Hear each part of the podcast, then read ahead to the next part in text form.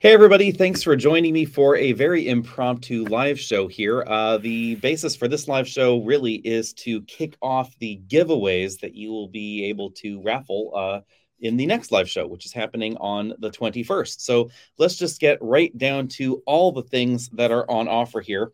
Uh, so, actually, before I do that, I should say that, like many automotive review channels and review people out there, when we attend events for, say, a new Toyota Prius or I don't know, whatever this thing was, um, manufacturers will often give us some sort of swag item. So, over here we have a ZR2 water bottle or insulated flask, whatever this thing here is.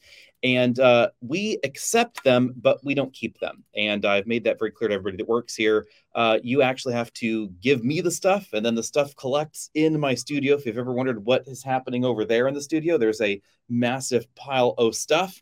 And uh, then it actually becomes a liability to us because instead of us getting free stuff, I actually spend money to mail you stuff. So um, if you want the stuff, there are instructions down there at the bottom of the screen scrolling along about how you can enter yourself into the raffle to, you know, uh, be the proud owner of a Brembo Sensify insulated whatever that is, or I don't know, Honda Civic Type R hat. Any rate, let's just get down to the stuff. Uh, some of these are repeats because uh, manufacturers sometimes will send us more than one thing. And I can't walk through that side of the studio anymore. So I need to be able to get to my desk. So let's just dive right in. We have a ZR2 water bottle. The actual raffle is going to happen next Friday at uh, 4:30 p.m. Pacific. So a lot of you have been asking for a later date. That's what I have set. Over here we have a Brock UVC uh, self-sterilizing water bottle. That sounds interesting. Obviously, power required. I don't know what this thing is. Uh, it is an insulated, vacuum insulated Toyota Crown water bottle flask insulated thing. You can keep your soups in there and then uh, you can match it with your crown. It's not two tone though. I have a, a Brembo paperweight. That's kind of cool. Actually, has a, a Brembo brake caliper there. That's kind of nice. Uh, we have some Ray Ban sunglasses, which are very Top Gun somehow. I don't know who gave us those, but there are some some Ray Bans. Uh, moving along, the uh, giveaway is only applicable to people living in the United States. So sorry to our Canadian and other international friends. I know there are a lot of you, but uh, shipping to Canada proved really expensive the last time we tried it. So we're just not going to do that again.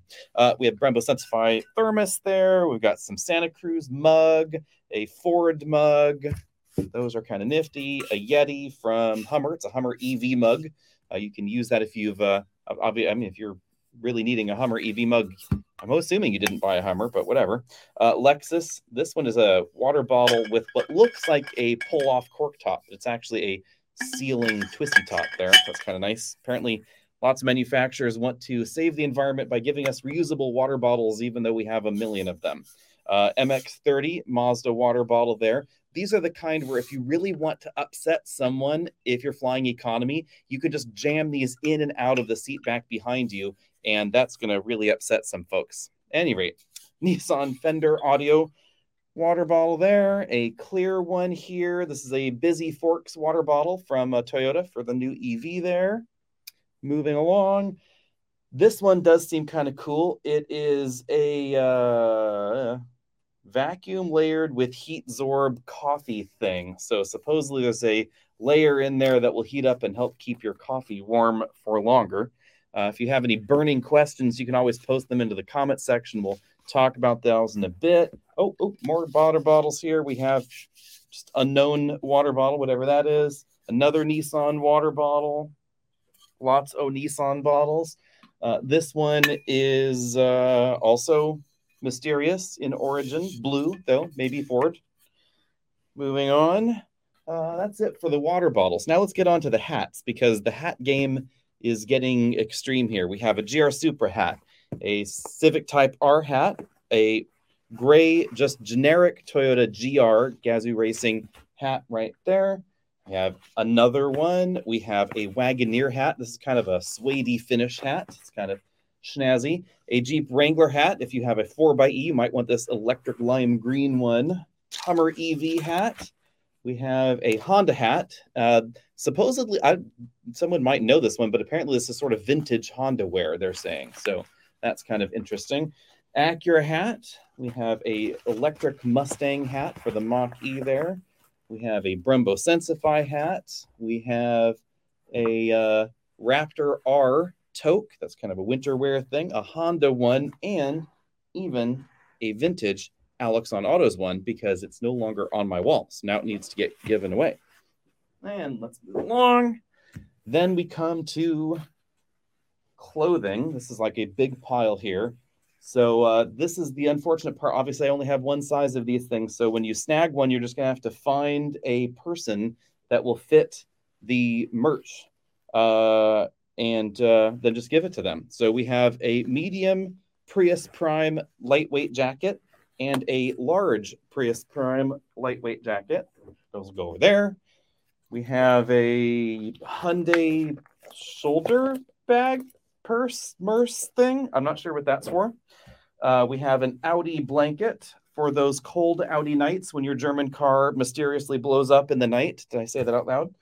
Um, we have uh, Supra socks. These actually surprised me. I didn't realize that anybody uh, would make these as a marketing merch item, but they have the different generations of Supra. I can't see them right there on the angle. Different generations of Supra on the gray Supra socks. So that's kind of cool. Uh, we have a Gazoo Racing t-shirt. We have a single shoulder shoulder bag. I think this one was from Mazda. We have a Bridgestone toque, Honda bag. This is another blanket, a Hummer EV blanket. You can use those if you're worried about EVs in the winter. A Honda shirt with the red Honda logo, which is just on the chest there, fairly discreet. Uh, some sort of small throw blanket. Origins unknown. Mazda CX30 backpack. This is actually quite a handy size, I have to say. It's a North Face backpack with the Mazda embroidery there on the top. This one is uh, very much for the Subaru folks out there. Uh, this one is a Subaru picnic bag with plates and even cutlery. So don't take that one on the plane with you. It even has some little plastic champagne glasses in there and a tiny cutting board with a uh, little felt blanket on the side. So that's kind of cute for your your uh, déjeuner célèbre, shall we say? Moving that along we have people that live in the tundra, Arctic tundra of Chicago or nearabouts. We have a Bridgestone North Face jacket. This is actually really, really warm. It does not have a removable liner. It is all just sort of one piece puffy snow jacket with a faux, faux whatever, faux fur hood there. Miscellaneous bags. We have, I don't know, what is this? A oh, an Infiniti lightweight uh, layered style thing for under your ski wear. That's also North Face. Apparently, manufacturers love North Face. We have a puffy Infiniti jacket, also North Face. And then we move along to an Infiniti toque, going with all the North Face things. This is um, this is a Ford Bronco uh, scarf. There we go. Ford Bronco scarf. I didn't didn't know we needed one of those in the world, but that's actually kind of cool. I I would probably wear that. A uh, Chrysler Pacifica zippered bag thing. Don't know what that's for. Another little tote. This one has a Chrysler logo on it, so you can rock your minivan away. More hats, Acura hat, Demon hat, or a Red Eye hat, rather. Another Gazoo Racing shirt of a slightly different design apparently Toyota has been giving us lots of shirt merch and uh, Corolla Cross bag for all of that to go in. Over there to the side. And one last bag of goodies. We have a UV sterilization box for your smartphone, uh, Oakley sunglasses, a model Toyota Mirai. So if you uh, always wanted a Mirai, but you live somewhere outside of California, you can have a tiny one. We have a tiny Acura TLX Type S, a tiny Acura MDX Type S. Those are those are kind of cool. Those little you know, scale models. That's what they look like right there. If you're watching along, uh, we then have Bose noise canceling headphones. Ooh, this is the Bose noise canceling 700 UC. That's kind of a snazzy one. Uh, we also have a JBL Harman Bluetooth Tune 255 set there. And for those that are fancier, a Bang & Olufsen E8, a ZR2 hat, and then an insulated ZR2 bag for all these doodads to go in. And last but not least, we have a Nintendo Super Mario Brothers Color Game and Watch. I had to look that one up. So if you don't know what that is, you can Google it. I had to. And we also have, these are actually probably the most exciting thing of all. We have two national park annual passes uh, that uh, are valid for entrance for a single privately owned non commercial vehicle or pass holder and three persons. So each one is suitable for a family of four. And these are valid from February 2023 to February 2024. So uh, you will get almost a year out of your national passes. And there are two of those to be given away. Those were given to us by Subaru. Uh, we had to drive through a national park at a Subaru event. They decided to just give everybody national passes. So there we go. That's the last of our giveaways. And now we can go over to the questions. Uh, oh, who gave us the Bang & Olufsen? Uh, oh, the the Game and Watch. I actually don't know who gave us the Nintendo Game and Watch. Um, that's a good question. I think it might have been Toyota. So let's move along to some of the questions. Uh, how do we enter here? That's obviously the most important one. Scrolling down there at the bottom of your screen there. So uh, you need to email us your name, your phone number, and your US mailing address. It has to be a US address, no Canadians. I'm sorry there again. Uh, bunch of reasons for that, but mainly cost on our side because we are paying to ship all of these to you. Manufacturers are not doing any of the shipping; these are all collecting in my office. So to get them to you, we have to go down to the post office and buy boxes, etc. So send those three critical items to hey at autobuyersguide.com. That's our new address for questions, comments, etc. Uh, you'll get an automated reply letting you know that your submission has been received. And uh, then on the 21st, we'll literally be drawing names out of a hat. So uh, we'll uh, do that there. And uh, moving along, let's see what other questions we might have down here. What if we want an autograph from Alex or Brian? Uh, that is a good question. I don't know. I guess we could send you an autograph with your with your uh, item. So if you really want one, let us know. We would be happy to do that. And let's see here. Uh, Alante Fuller has said, I have my reservation in for the Blazer EV. Been stuck between the RS and SS trims. Do you think the value is there compared to other electric vehicles?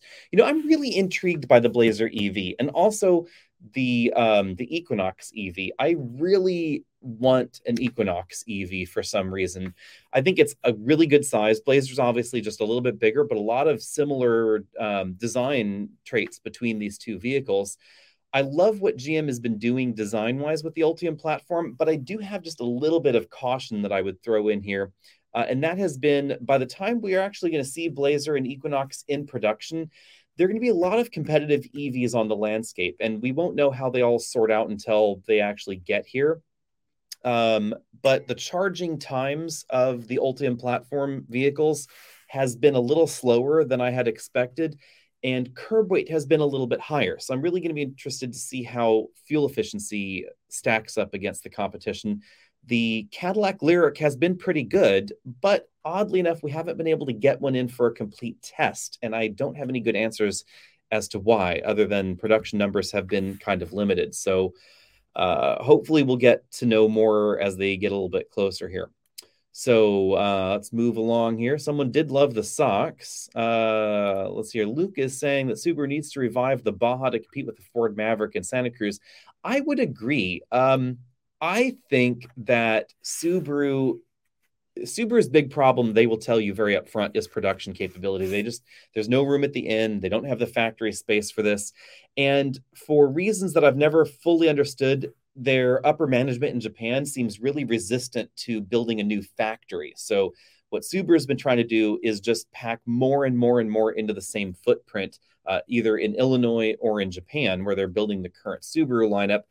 And uh, the truth of the matter is that as far as those factories go, they are operating at 100% capacity, and they have been for some time. And I think they're just interested in riding the gravy train at the moment rather than trying to expand um, that uh, that production capability to a new model. But I would say I am surprised that other car companies haven't followed them down the rabbit hole.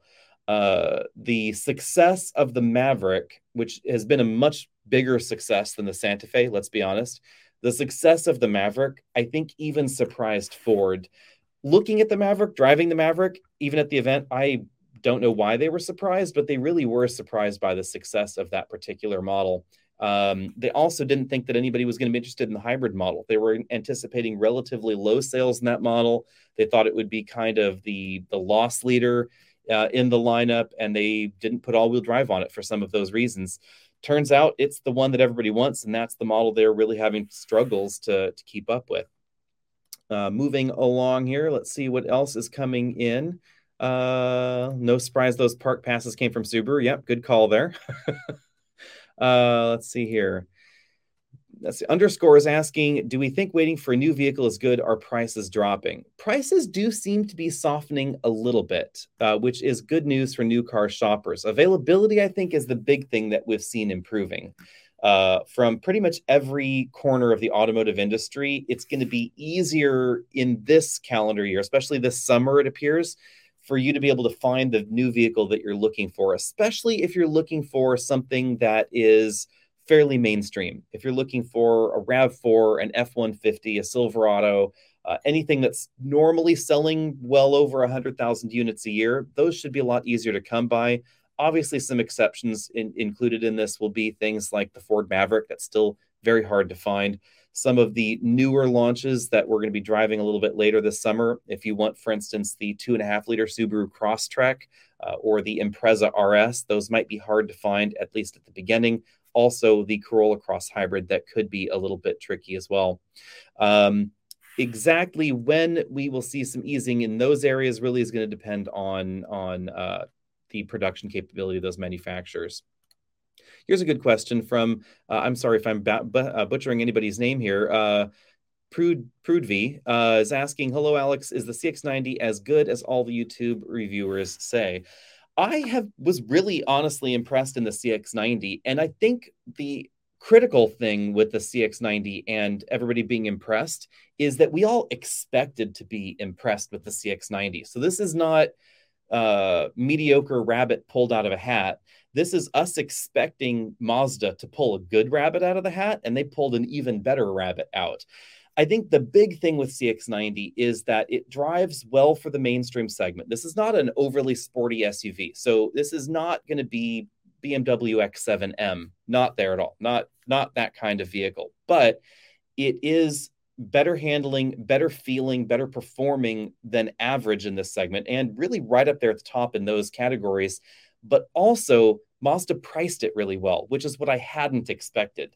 Um, if you go back and watch the first look video where I did a walk around video on the CX90 and I was estimating pricing, I was at least $10,000 high on most of the trims.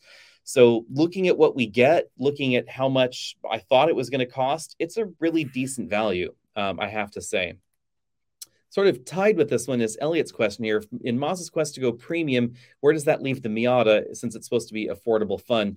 Mazda's quest to go premium, I have to say, is a little bit head scratching because while they have said they want to go premium, they have also uh, decided to chase mainstream car companies down the pricing rabbit hole. Uh, CX90 is a good example of this. CX90 is starting right at about the same starting price as everybody else.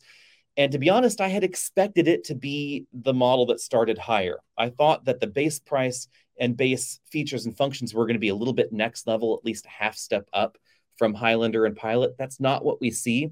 So for Mazda, going premium seems to be still maintaining a low base price and then really ramping up some of the features and trim that we see on the inside, but not necessarily the complete package. So disappointing things in the CX90, for me at least, were the fact that the passenger seat doesn't have the same range of motion as the driver's seat, only two way adjustable lumbar support. Uh, things like that that you would find in, say, an Acura MDX or a Volvo XC90, which are logical direct competitors to the CX90 on the premium side, on that very top end side. Also, the fact that you can't get quite everything in the plug in hybrid that you can get in the Turbo S trim. So, Mazda's decisions to try and keep the price tag from spiraling out of control uh, really left it in this interesting position where it's premium for a Honda, a Toyota, a Hyundai, a Kia, etc. But it's not really premium compared to a Volvo or an Audi, the two European brands that most folks think are not quite where Mercedes and BMW is as far as uh, luxuriness, I would say, but definitely a step above what we see actually in the current Acura MDX. I think the interior is better done than the MDX. Honestly, I like the design and the parts quality of the dashboard, et cetera, better than we find in the current Lexus RX. Let's move over to Facebook here. Uh, Jonathan is asking us, oops, if I can pull back his comment here, which EV would you recommend for low cost, good range, fast charging? Love the Bolt, but what comes closest to it? That's a good question. Um, I would say the Bolt is a solid option. It's also been selling pretty well, so you it seems that GM's interested in producing a lot of them. Um, if you want something that is a little bit roomier inside, I would suggest looking at the new Hyundai Kona EV. It should be on sale relatively soon. It got decently bigger in this generation. It and the Bolt were very similar in size. In this generation, Kona grew about six inches, and almost all of that went to the back seat and the cargo area. So the back seat got way bigger. It's definitely roomier than the Bolt. A little bit bigger cargo area, definitely more practical than the Bolt's cargo area as well. And aside from that, on the low cost front, if you qualify for the tax credit, the base Model 3 is a really good deal. It got a half the tax credit back. Remember that some of the tax credit rules have recently changed. Battery production location is now a factor. So most versions of the Model 3 will get the full $7,500 tax credit. The base Model 3 only gets half the tax credit. But if you are eligible for any portion of it, that could be an excellent alternative. It's going to be very easy to live with as far as the charging network goes, etc. Outside of that, I would say uh, it would be worth looking at something like a Hyundai Ioniq 5 or the Kia EV6 if you want some of the lower end trims of those. Those are going to be a relatively good deal. Uh, those charge very, very quickly. That's the big reason that I would recommend them. The Ioniq 5 and the EV6, uh, the upcoming Ioniq 6 and the EV9 as well, they charge very, very fast. They are the fastest charging uh, EVs currently in the United States if we're talking about the 10% to 80% charge window, which is usually what uh, most folks are talking about. It's 18 minutes there if you find the right station. It's very fast. Uh, if you want reliable uh, and predictable transportation, though, the Model 3 is definitely going to be a solid way to go. Uh, let's moving on here to uh, Jonathan Swift. Uh, realistic. Oh, we have another question here about the Equinox here. So, what will the price and range on the EV Equinox be? I am going to go ahead and guess that the thirty-nine thousand dollar price point. Uh, or the $30,000 price point that we have heard occasionally on that is going to be a little bit difficult for GM to achieve. I would assume that if you want a 250 to 300 mile range Equinox, it's going to be substantially similar to that same range in the Ioniq 5 and the EV6. So I would say probably $45,000 or so for something in that range, especially if you want all-wheel drive. Um, we are going to be getting a less less efficient, or sorry, less uh, less powerful and smaller battery model in the Equinox than the Blazer, uh, and that should be able to get us a lower price tag. GM has been really aggressive on their pricing. Whether they'll be able to continue that, we don't know because some of the pricing on on their other products have have uh, gone up a bit, and we have definitely seen an increase in pricing across the board on a large number of EVs. Um, some drops, but difficult to tell exactly how that's going to go long term. Uh, let's move down here uh, to another question here. Aaron is saying, "Have you seen the private seller exchange from Auto Trader uh, for selling private party cars?"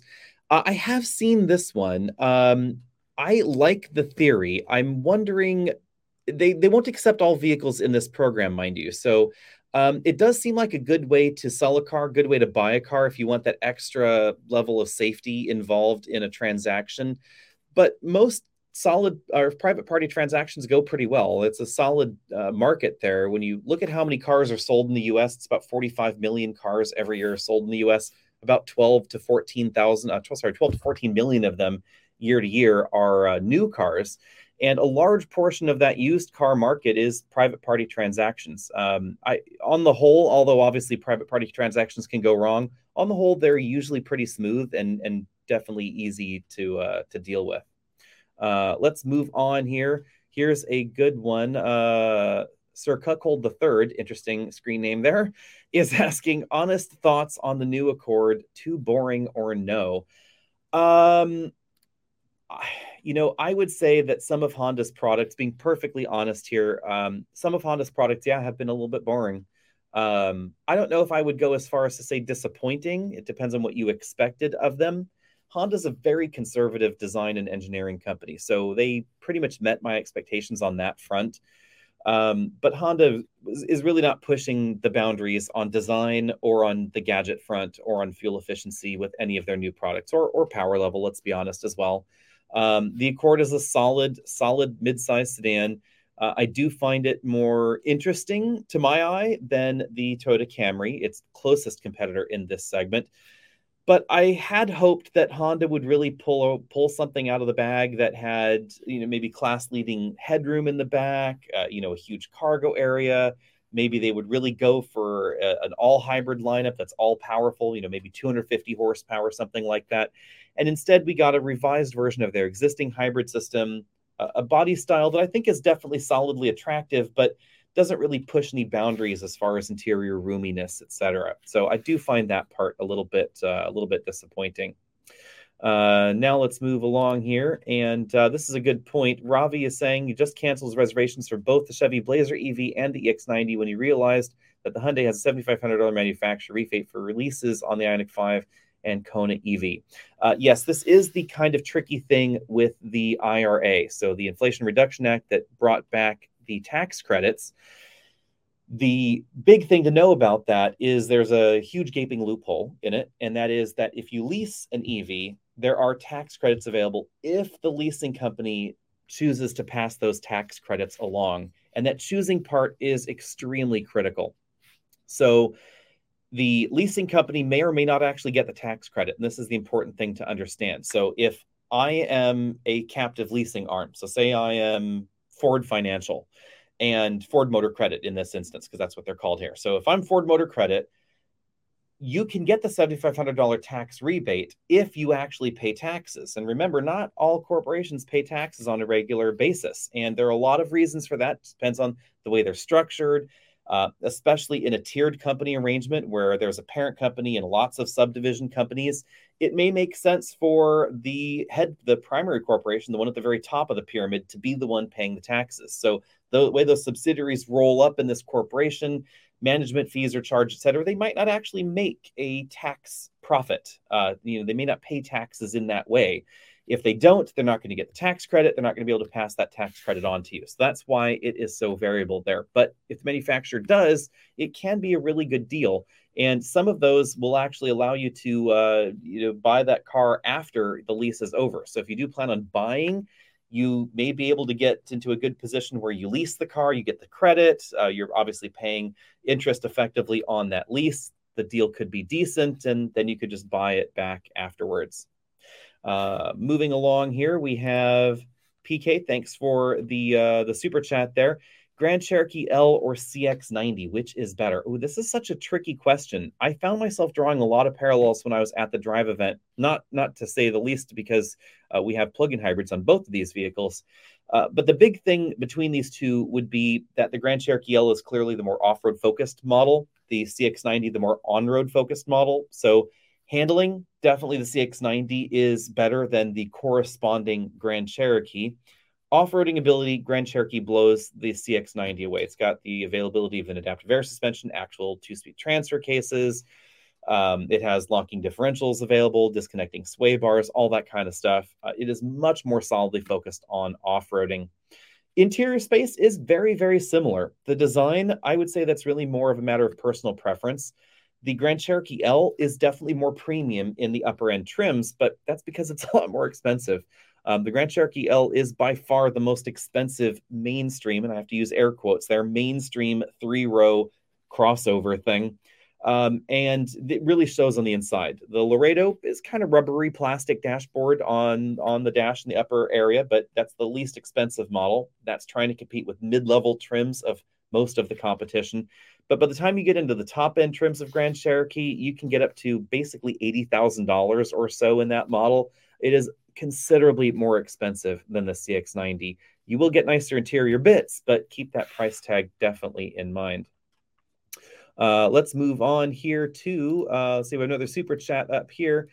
Uh, someone is saying, I'll get back to you, Nathan, there, but someone is saying here, don't mean to bash Honda, but don't understand the logic for missing key features from popular models. I agree. This is probably my biggest complaint with Honda. Um, and I think it may have to do with some supply chain issues. It may have to do also with their desire to maximize profits. Let's be honest. Um, Honda has got a decent profit margin. Uh, not as high as some, but solid profitability there. And it may be that they have decided that the best thing for them to do going forward is focus on the most profitable trims. And if you want these features, let you shop elsewhere. Um, Honda's sales, though, could be a bit better. Let's be honest. Pilot has not exactly been blowing up the market here sales wise. Accord has been sliding as well, and CRV may be the best selling crossover of all time but it's certainly not the best selling crossover in 2023. That would definitely solidly be the RAV4. And I think that part of the reason the RAV4's sales success is there is because they are giving you all of those extra themes. You you want a plug-in hybrid, there's one. You want a hybrid, there's one of those. You want an off-roady one, there's one of those. You want a torque vectoring rear axle, sure, hey, why not? Um, and we don't see that same level of variation in the CRV.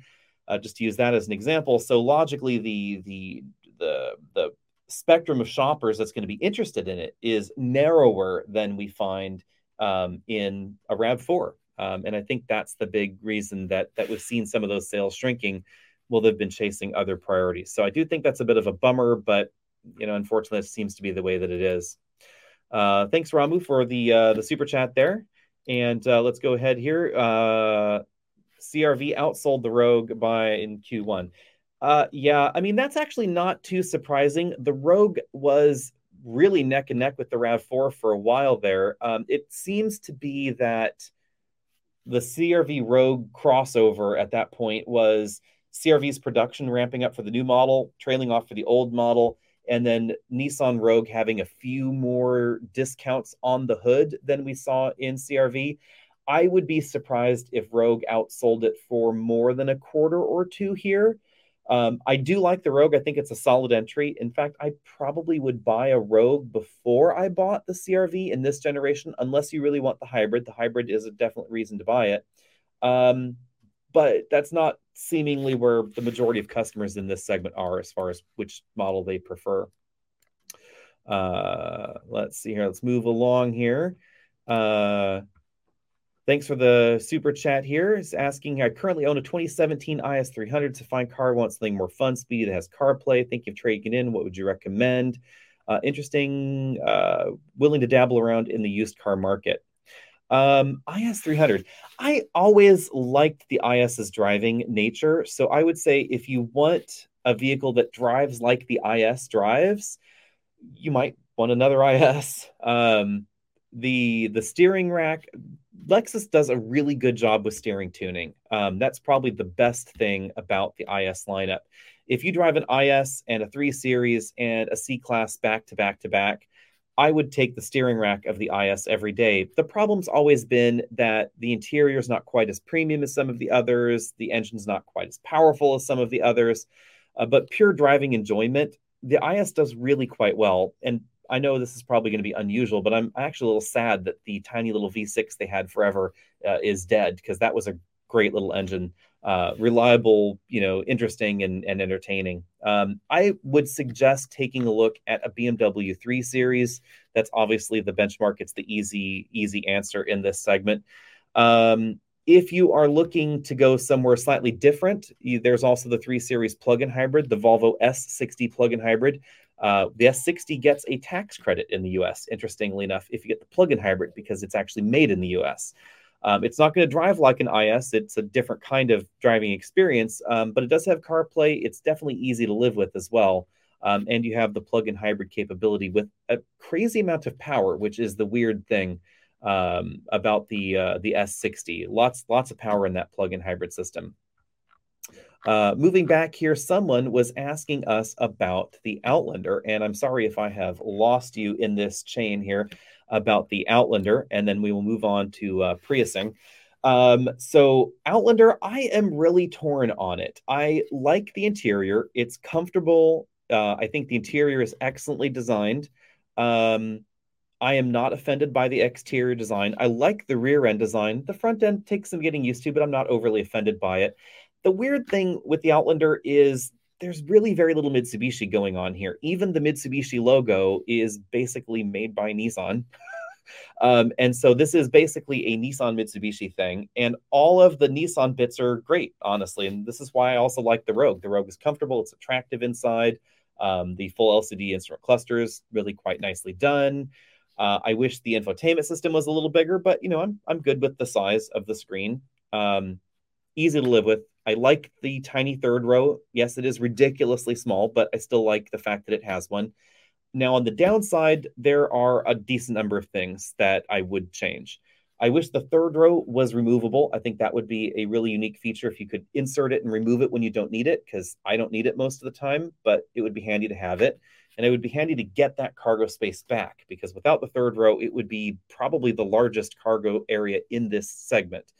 Um, the driving characteristics of the Outlander plug-in hybrid are also not my cup of tea. Um, this is where I diverge from some of the people out there that I know in the industry. I recently saw a, a review from someone that was like, "This is the best Outlander ever," and I was like, uh, have, have you driven the two back to back? Because if you do drive the two back to back, you will notice that the plug-in hybrid definitely feels heavy in the rear, and the suspension motions in the back are not as well controlled as they are in the uh, in the non-hybrid model, and that's simply down to the added weight of the hybrid system. And then lastly, there's the efficiency of the hybrid system. It is only 26 miles per gallon rated once the battery has been depleted. The electric range is decent, and the all-wheel drive system performs well because it's a fairly well-balanced dual motor setup. So those are solid. But then if you take that longer road trip, you're going to be burning considerably more gasoline than really just about any plug-in hybrid outside of some very, very exotic plug-in hybrids out there.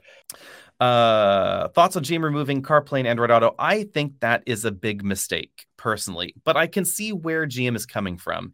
If you want the user to always use your system in the dashboard to calculate charging stops, things like that, then yeah, uh, forcing them into your native system makes an awful lot of sense. If, on the other hand, you care about user interface quality, then you probably want Apple CarPlay and Android Auto. They have been much more responsive to the average user's feedback. I mean, so many more people have, I don't even have my phone on me, but now I feel naked. Um, so many more people have an, an iPhone or an Android phone on them, and they like that interface. They're familiar with it.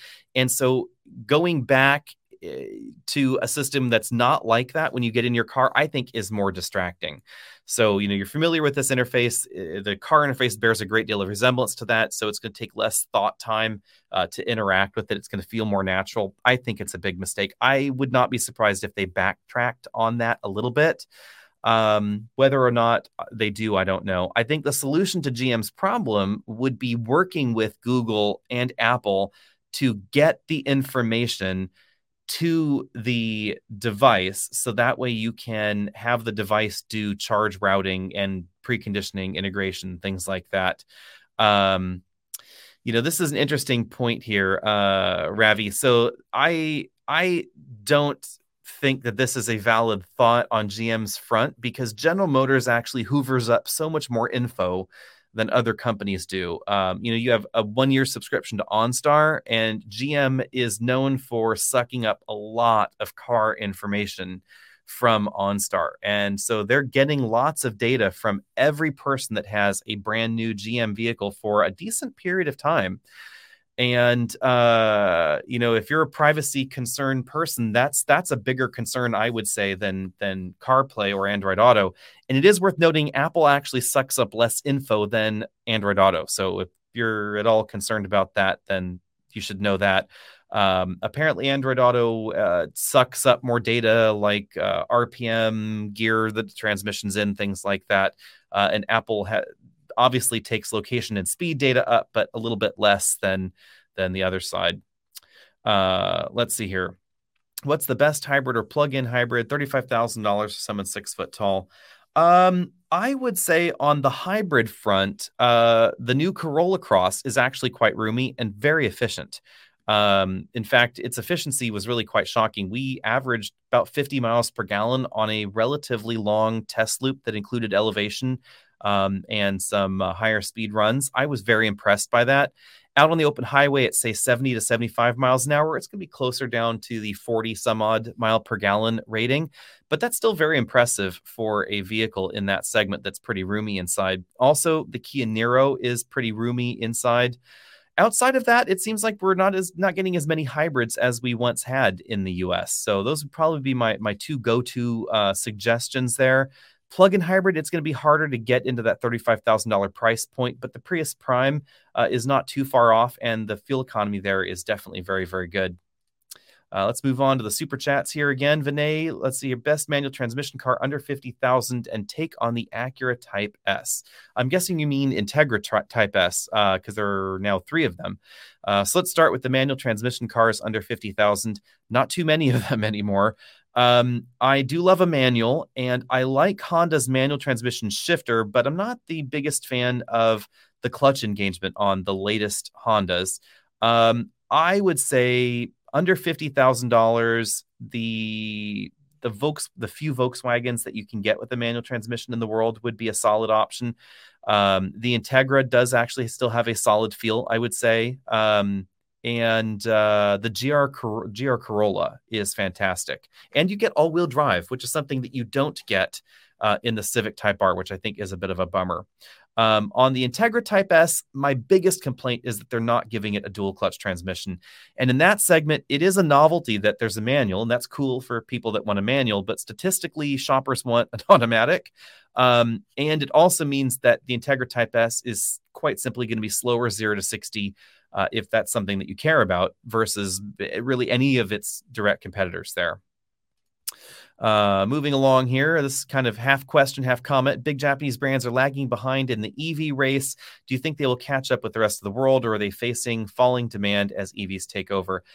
I I would say that the death of Toyota and Honda is pretty exaggerated on this front. EVs still account for a very small segment of automotive sales in the US and Toyota sales have been very healthy. So Toyota's delay on the EV front I don't think has cost them anything.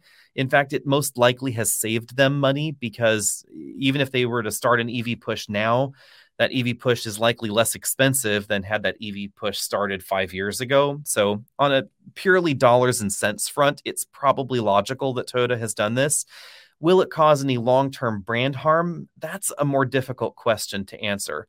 Um, you know, this is not, I have to preface this by saying this is not a defense of Toyota. This is just a pure nuts and bolts, like dollars and cents thought process here um, because I do not buy the philosophy that that Toyota's choosing the more environmental path with some of their choices.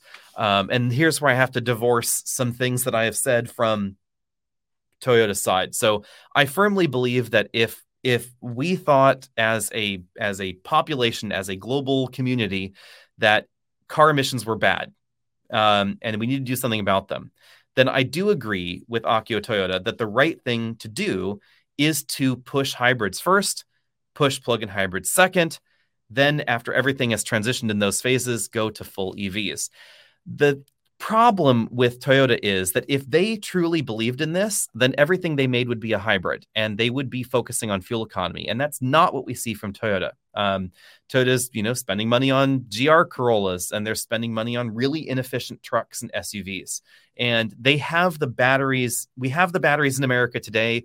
Toyota has the capability today to make the vast majority of their lineup full hybrid, high efficiency, absolutely right now today. Um, the RAV4 could be an entirely hybrid lineup. Everybody get, gets a RAV4 could be getting 40 miles per gallon and coincidentally having the lower cost to own vehicle and the more reliable vehicle in that segment. But that is not what Toyota has chosen to do. So there's that. Um, but will it cause that? Will it cause a problem long term for them? I just uh, don't believe so at this point in time. Uh, the average average customer out there uh, is just starting to wake up to maybe I'll buy an EV next time, and I think that in that that uh, construct, Toyota's fine. Also, very strangely, uh, in customer survey after customer survey, a large percentage of people that are not really in the industry actually think that Toyota makes lots of EVs, um, and that's that's been a thing that for the last few years. When you look at some of these surveys that Cox Automotive and other automotive survey companies have done, people will actually say, "Yeah, you know, there's there's an EV Toyota EV that I'm shopping for," and um, they they haven't made one, so that's a problem. Uh, let's see here. Uh, let's see here. Would you and Sophie ever start a channel dedicated to road trips? Imagine the shenanigans. Uh, I don't know. That's an interesting question. I used to like road trips. Um, I don't know if I'm road trip material anymore. And maybe, you know, sound off if you're over 40. Hate to say that down there in the comment section. Um, but are you into road trips anymore? Were you, are you now like, has this, uh, has this changed your opinion of the road trip? Actually, better yet, email us at hey at autobuyersguide.com. That same address you see scrolling along down there at the bottom of your screen. Um, and let us know if you like the road trip, if it's dead to you, etc. Um, I think the problem for me is that if you live in uh, in Northern California, uh, you know we call it Northern California, but half of California is still up north, and uh, it's a long way out. So to go to Los Angeles is four and a half hours, and it's very boring on I five. Uh, you know, to go to Arizona is is you know nine hours from here. So I would rather just fly at this point in my life, and flights have gotten cheaper. So that's less of a concern to me. Um, in fact, when I think about it, I haven't owned a car that left the state of California in about 20 years. So there's that.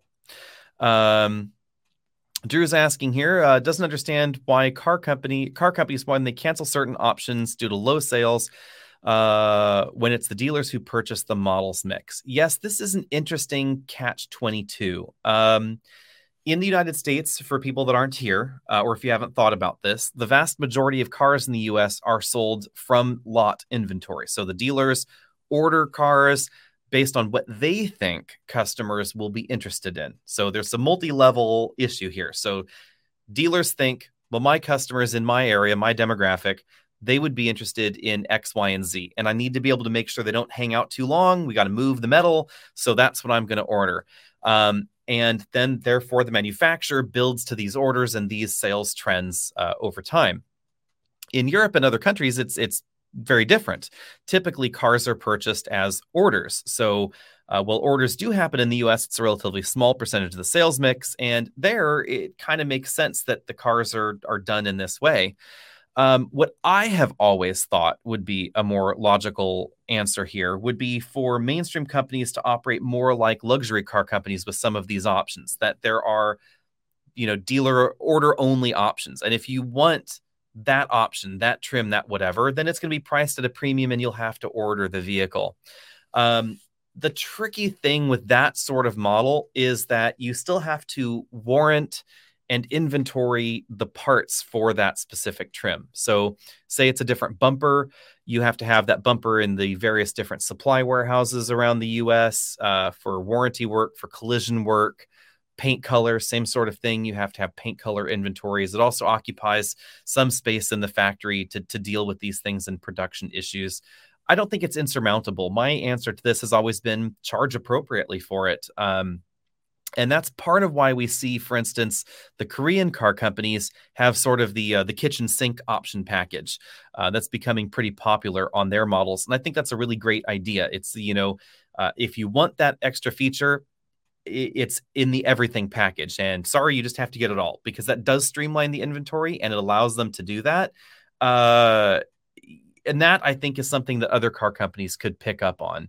I think the worst at this is Honda at the moment. Honda has decided, nope, if you if you don't want the four different trims of this and the six different colors of this, then too bad. That is the only way that it comes. No no with the plug etc there's no no different trim levels you can't choose to get this trim with a hybrid or a non-hybrid it's that's just the only way that it comes so that is a little bit tricky there um, let's move on here i'm not sure uh, if we actually got uh, got everything out here on the outlander plug-in hybrid so i think i'll just go over the uh, the negatives that i had before let me know if the positives got uh, got uh, you know cut off there by our, our earlier audio issue but on the uh, the negative side with the Outlander plug-in hybrid, fuel efficiency is obviously the biggest problem. Again, 26 miles per gallon is the EPA rating.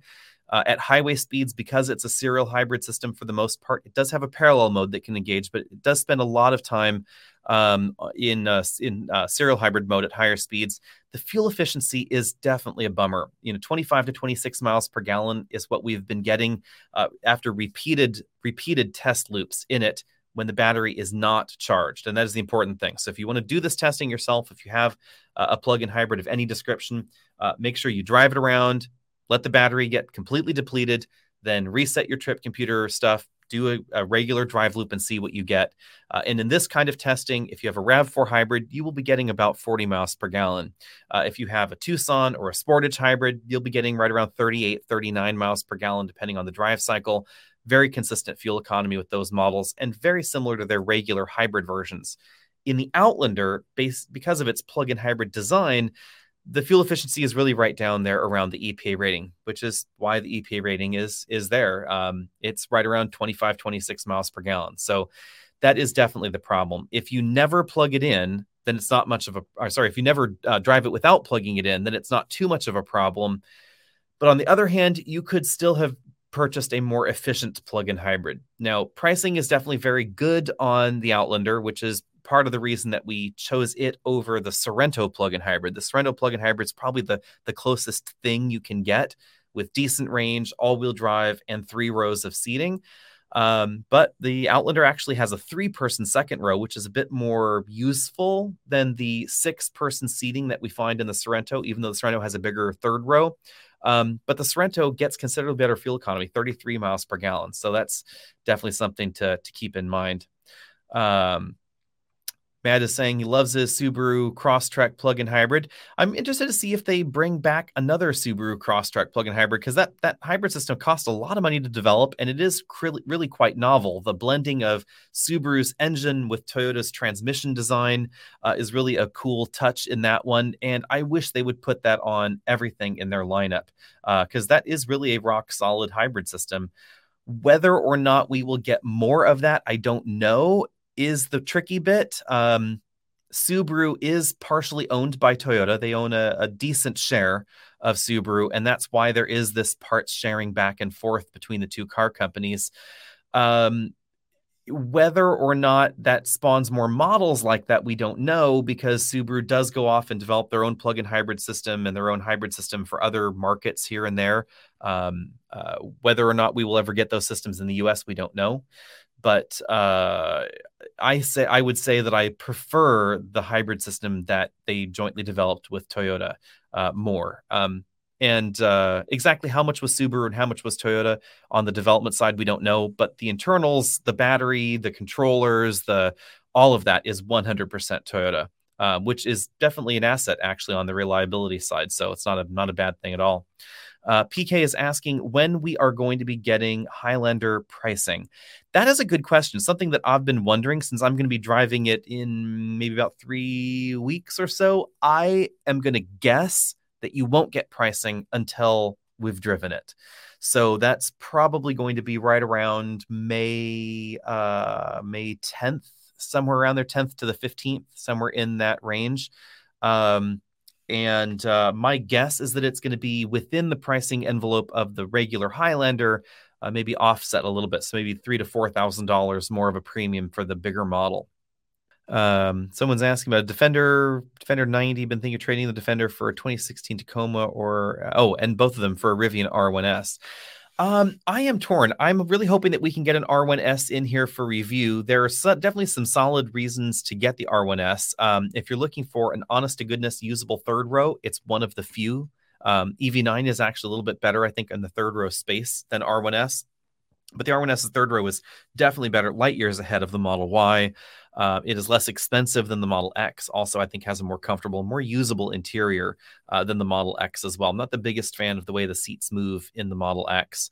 Um, it also is off, obviously very off-road capable and pretty quick. The downside is that Rivian hasn't done too much to address the vampire draw issues on the Rivian lineup, and that includes R1T and R1S both. So if you leave your vehicle parked uh, in a parking lot all by itself for a week or two, you will notice very significant battery loss. Uh, over that time period, uh, we have a video on the EV Buyer's Guide channel where you can check that out because my my memory is a little bad on the numbers here, but it was over twenty percent battery loss um, it's well more than 1% a day, let's put it that way. So it'd be pretty easy to go away for a month long trip, depending on how far, how long it takes you to get to the airport. And if you can't plug it in at the airport, for you to actually have really very little battery power when you get back, either nothing or definitely a stop at a DC fast charge station.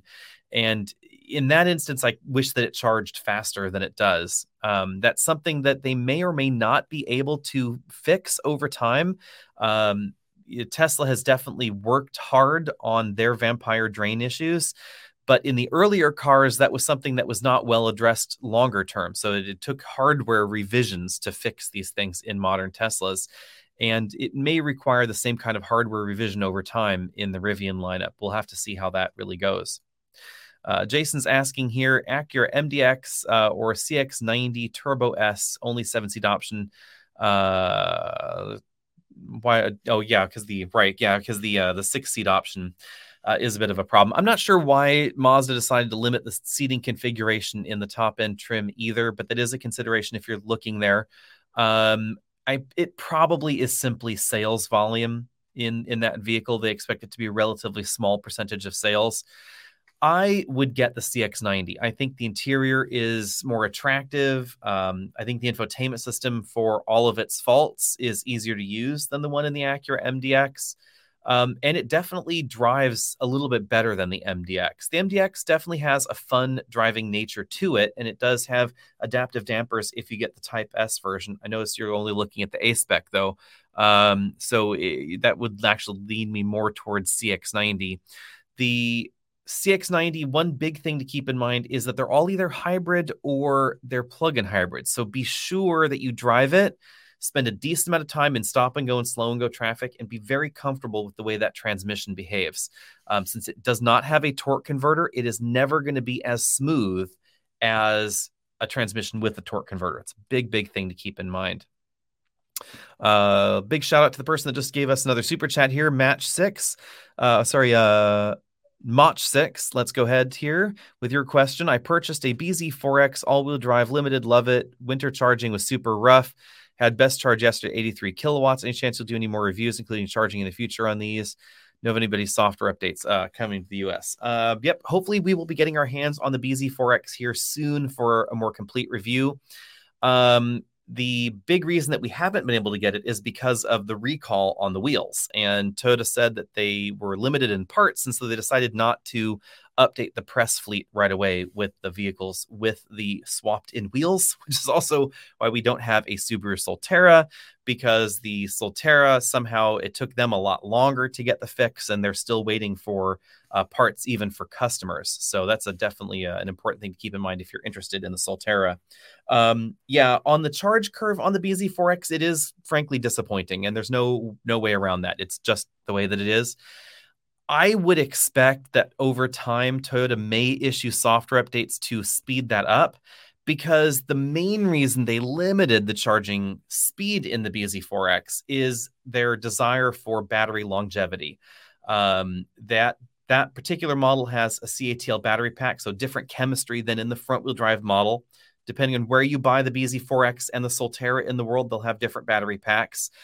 Um, for this particular model, they use a CATL Chinese built battery pack, and that battery has some solid characteristics as far as battery lifetime, um, battery crash performance, etc., is all very good in that battery pack, but the downside is charging speed. Um, and the other thing to know is that charging speed is actually not that much faster in other vehicles that use CATL packs. So if you, for instance, buy a base Model 3, it uses a CATL pack and it charges much slower than every other Tesla model. Still faster than the Toyota, though. So there's still definitely room for improvement on that charging speed. Um, whether or not we'll see the improvement, we we don't know. So we'll see how that goes over time. Uh, moving along here, let's go and grab another uh, question here from Facebook here. Um, plug-in hybrid crosstown with at least 40 miles EV and ventilated seat, good for suburban living, going out for the trailheads. Yeah, I have to agree, and I'm really going to be interested to see how Subaru does uh, does this with the next Crosstrek. Uh, lots of rumors have been pointing to it just being a, a hybrid rather than a plug-in hybrid, but we'll see how that goes. Um, so Rebecca, thanks for watching here. So in position of needing a new car right now, uh, my next vehicle will be an EV, probably an Ariya or Equinox. Thoughts on whether there are advantages to waiting a year uh, versus now?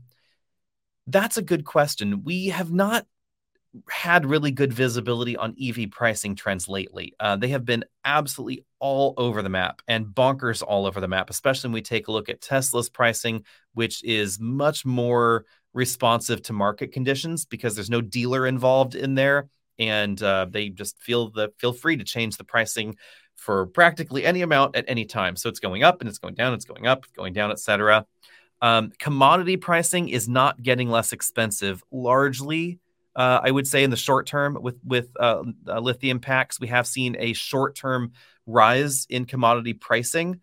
Um, that is likely to continue if we continue to see constraints on EV production capability. So if we if we see that demand maintain is high for EVs and production is where things are constrained, those battery costs are likely to remain high. If we see a softening in EV demand, a softening in EV sales, then prices may actually go back down a bit. Simple market dynamics there. Um, but I would generally say in the short term, a year out, prices are not going to change too much. Uh, I would probably go with the Ariya uh, if you can get a good deal, especially. You might want to wait um, maybe a few months at least on the Ariya because they're still filling initial orders. After those are filled, we may actually see Ariyas start hanging out on dealer lots. Um, I like the Ariya a lot. I think that it was a little bit late to market. And by the time it got here, it seems a little expensive. So, no tax credit on it. If you lease it, you may be able to get a tax credit. Nissan is still working out some of the details on that front. So, that may come in the future. Um, it is very comfortable. I like the way the interior is done. I really like the blue interior in the all wheel drive model, especially that I was driving last. Um, so, at the moment, I think I like its design and feel a little bit better than the Equinox. Um, the Equinox is going to charge a little bit faster, but not a great deal faster as far as DC fast charging.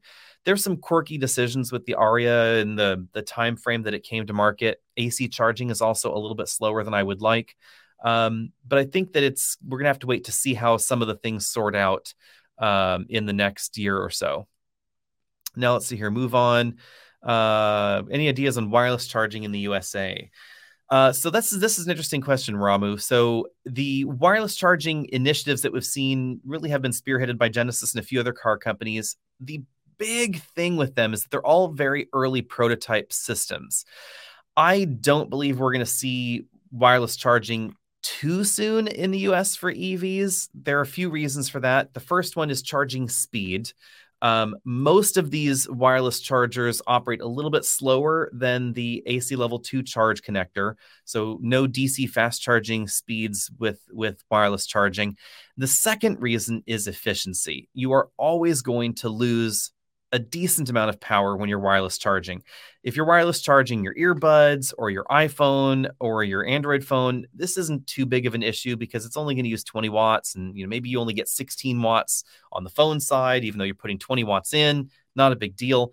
But when we're talking about a car charging 10,000 watts and you're losing 10% of that or even 20% if you're not well aligned, that's a lot of power that's going missing in this equation. And so wireless charging is going to cost you more to charge your car uh, on a daily basis, and it's going to cost you the extra to have the wireless charging infrastructure put in in the first place, which is not cheap. So I'm a little bit down on the wireless charging from a pragmatic standpoint here. It would be very easy, and I do like that thought of having an option that is easy to to adapt to. Um, having this coil under your car for wireless charging in the same consistent spot in every vehicle, vehicle after vehicle after vehicle, especially in vehicles with various ground clearances, that is a little bit trickier. Um, there's a lot of talk about, you know, electric raising or lowering wireless charging mats that it would come down or go up from the vehicle, etc. Uh, you know, there those are interesting, but I don't think it's overly rational from a cost and reliability standpoint. So that's a bit of a problem. Uh, follow up here from Rebecca. Local Nissan dealers advertising full $7,500 lease cash. So in that instance, then I would say rock on with the Ariya, uh, especially the all-wheel drive Ariya. I do like the all-wheel drive model. Uh, so let's see here. Let's go back to Drew here.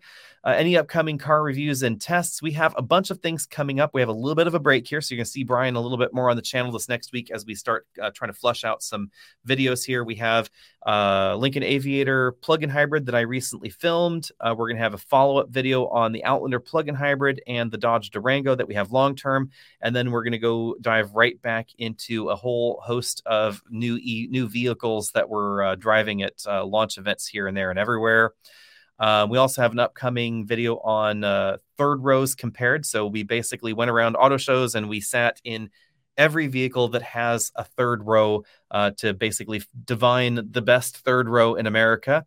And uh, I surprised myself by figuring out that uh, after back to back testing with multiple people that uh, indeed actually the Grand Wagoneer and Wagoneer have the best third row in America. It's not actually a minivan anymore. So that was kind of a surprise because I fully expected it to be one of the minivan competitors.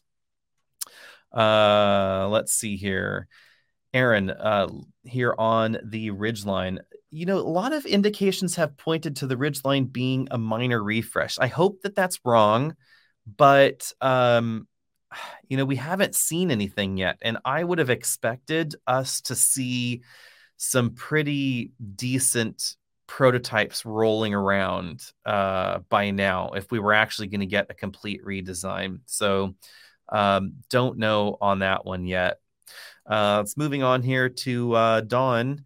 Uh, what is it with Hyundai dealers and markups? Um, you know, let's be honest, dealer markups really are just a market condition thing. So Honda's Hyundai is rolling high right now. Um, Hyundai, the Hyundai Kia Motor Group has had the best sales year ever last year worldwide. Um, and even though there were minor sales up and down here and there in the US and some other places worldwide, this was the best year. So every Hyundai and Kia factory is is uh, absolutely going full tilt, and that means that it's a shop a seller's market. And uh, the dealers are the weak link in the chain where they're going to be doing that seller's market, you know, adjustment there for you. Um, and it's just unfortunately the cost of doing business if you want that particular Hyundai model. Um, I would say be careful with these dealers. Um, you know, if a dealer wants to charge uh, any markup at all, I find any markup unacceptable personally. So if a dealer wants to charge you even a dollar, I would say, honest answer, say no. Go online, Google for the dealer that will sell it to you with no ADM because dealers exist out there. Every dealer out there, every car company out there, rather, has at least one dealer in the United States that will sell you a car with no dealer markup. And I would rather have a road trip to the dealer or pay for shipping from that dealer to me uh, to just escape that that markup. And in most areas of the United States, you can order a car from some dealer outside the U.S. and then you can originally title it in the state that you're in. You can even get a manufacturer car loan on it, lease, etc. It doesn't matter; they don't care. You know, it's going to a different state. So that's definitely uh, what I would do there. Uh, Nathan's asking a good question here about the Ram 1500 and when the new Turbo 6 is going to come out. We all know that it's happening. Uh, when exactly it's happening, we don't know for sure, but I would not be surprised if exactly what we saw in the Ram Rev, as far as the interior refresh, is going to be accompanied by some new turbo engines for a perhaps late 2024 debut, something like that, or an early 2025. Whether or not we get a 2024 model year Ram 1500 that is not changed, that is is what's up in the air right now. But we essentially all know that uh, that the uh, the inline six is going to come and the uh, the updates that we found inside the ram 1500 rev are going to come to the regular model here soon so um, if you don't like those then you probably you know want to look somewhere else or you want to get one now. If you really really want a v8 engine in your next ram 1500 you're probably also going to want to act pretty quick um, because we all know that that uh, that era is drawing to a close. Um, I would not be surprised though if you could end up with the V8 sticking around for some trims in uh, in the Ram 1500. Um, it has been pretty popular, and the Wrangler is still getting the 6.4 liter Hemi V8. Um, if fuel economy was high enough in that inline six, and if we get a plug-in hybrid Ram 1500, um, then it may actually give Stellantis enough room to, for the first time ever, drop that 6.4 into a Ram 1500, which could be uh, be kind of an interesting twist.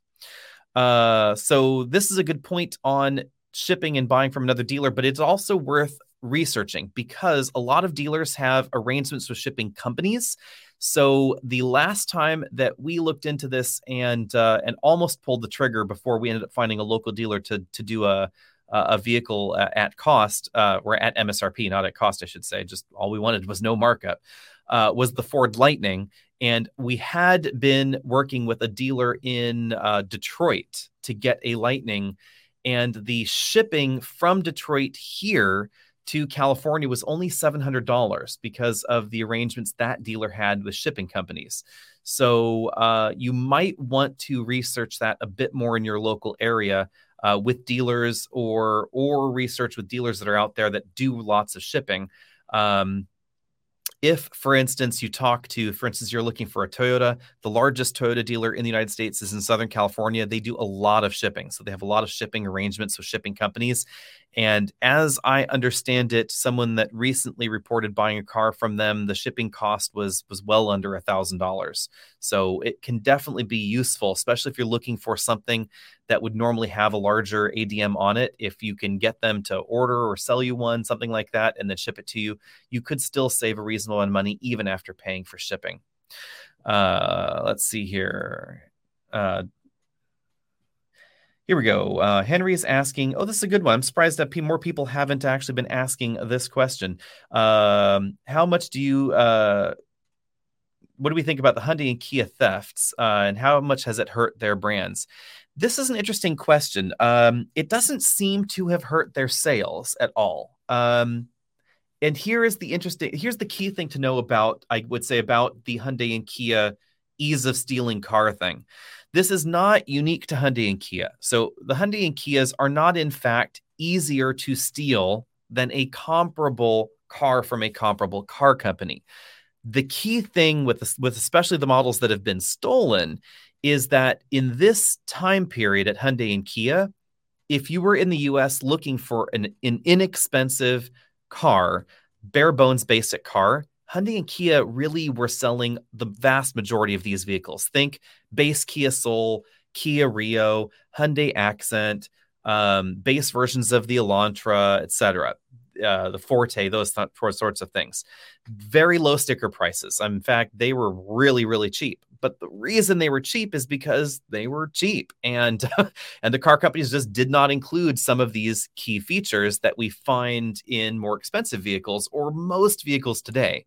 This was sort of the time period where engine immobilizers would still have added some dollars to the car, and those manufacturers, what they chose to do was basically borrow wholesale the interior and electronics from South American market vehicles.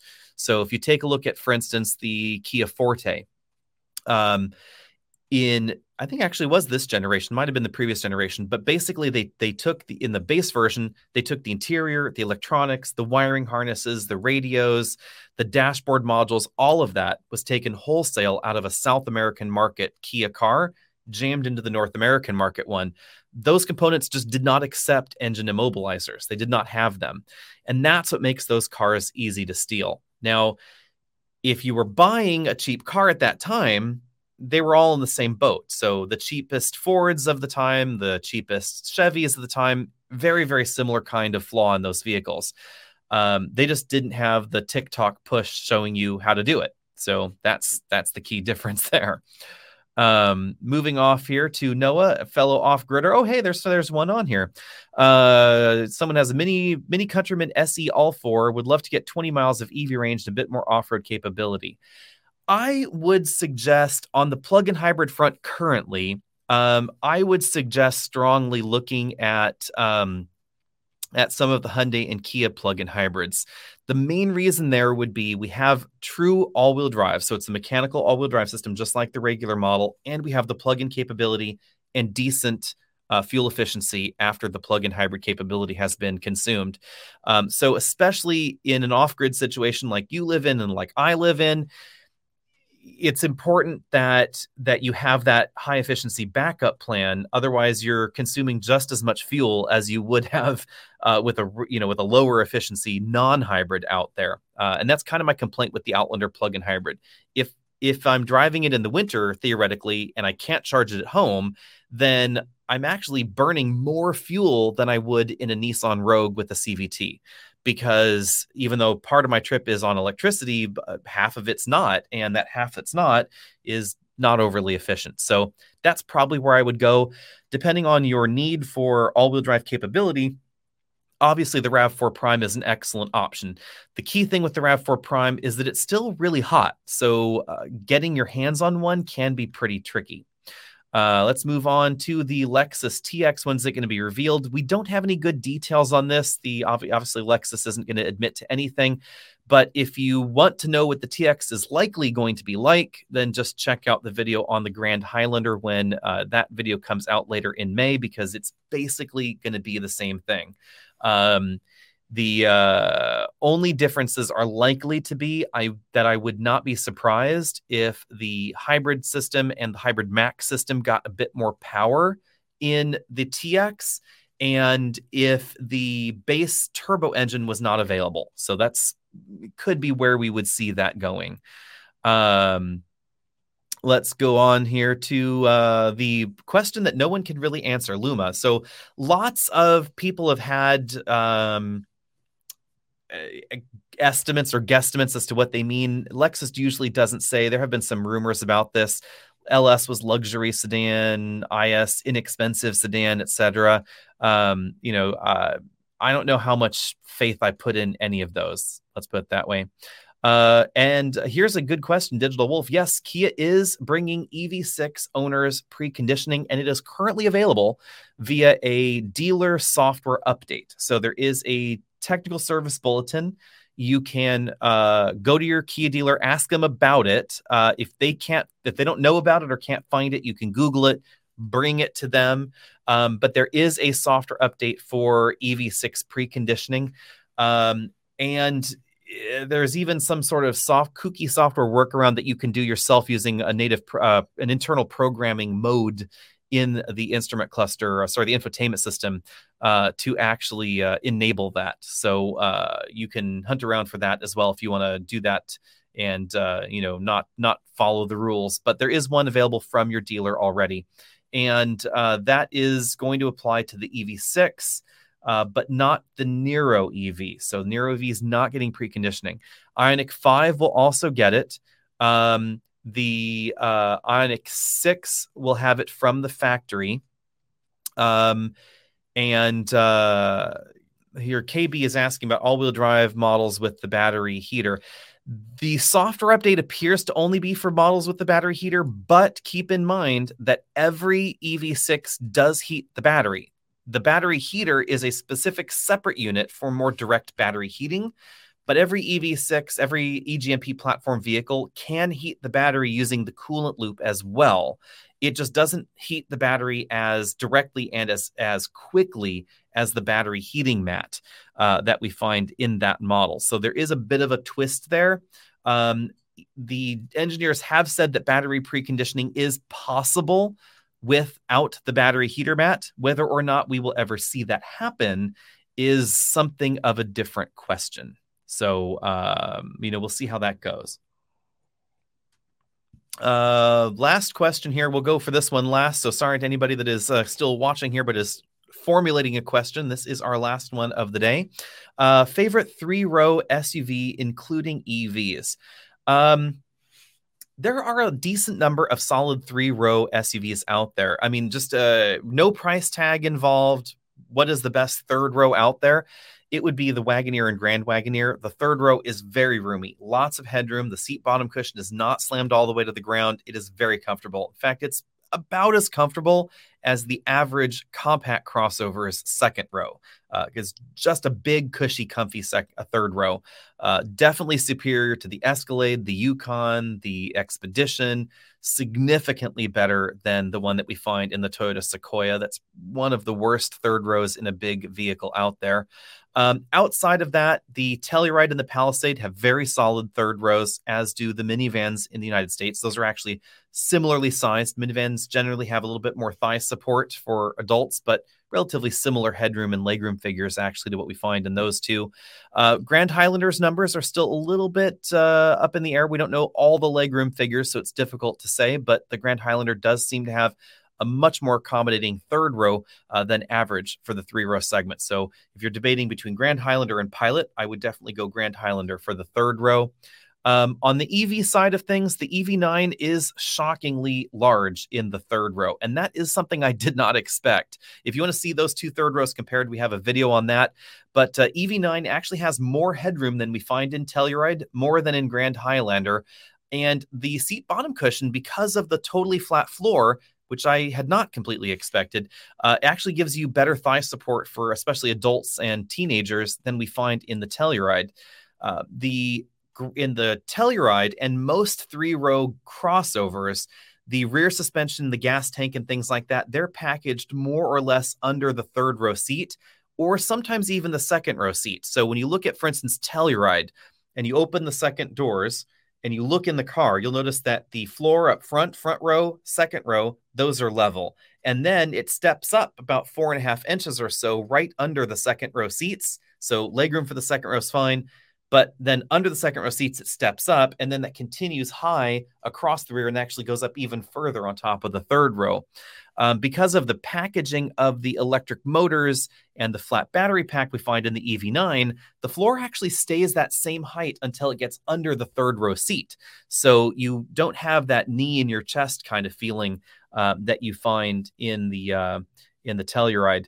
Um, and uh, sort of parcel of this, I will answer this one last question, but it's last one, I promise. Uh, so Grand Highlander versus Telluride.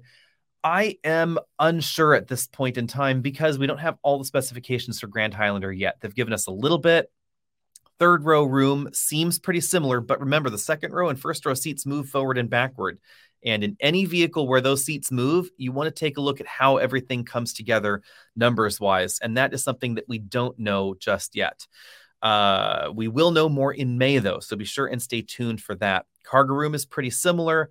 I prefer the interior design of the Telluride over what we see in the Grand Highlander, but I think the Grand Highlander is definitely attractive and definitely appears to be nicer uh, than the regular Highlander, just as you'd expect. Now, on the downside, Grand Highlander has a hybrid. It actually has two different hybrid systems uh, that are going to be available in the US. One is probably going to be a little bit more fuel efficient than the Telluride.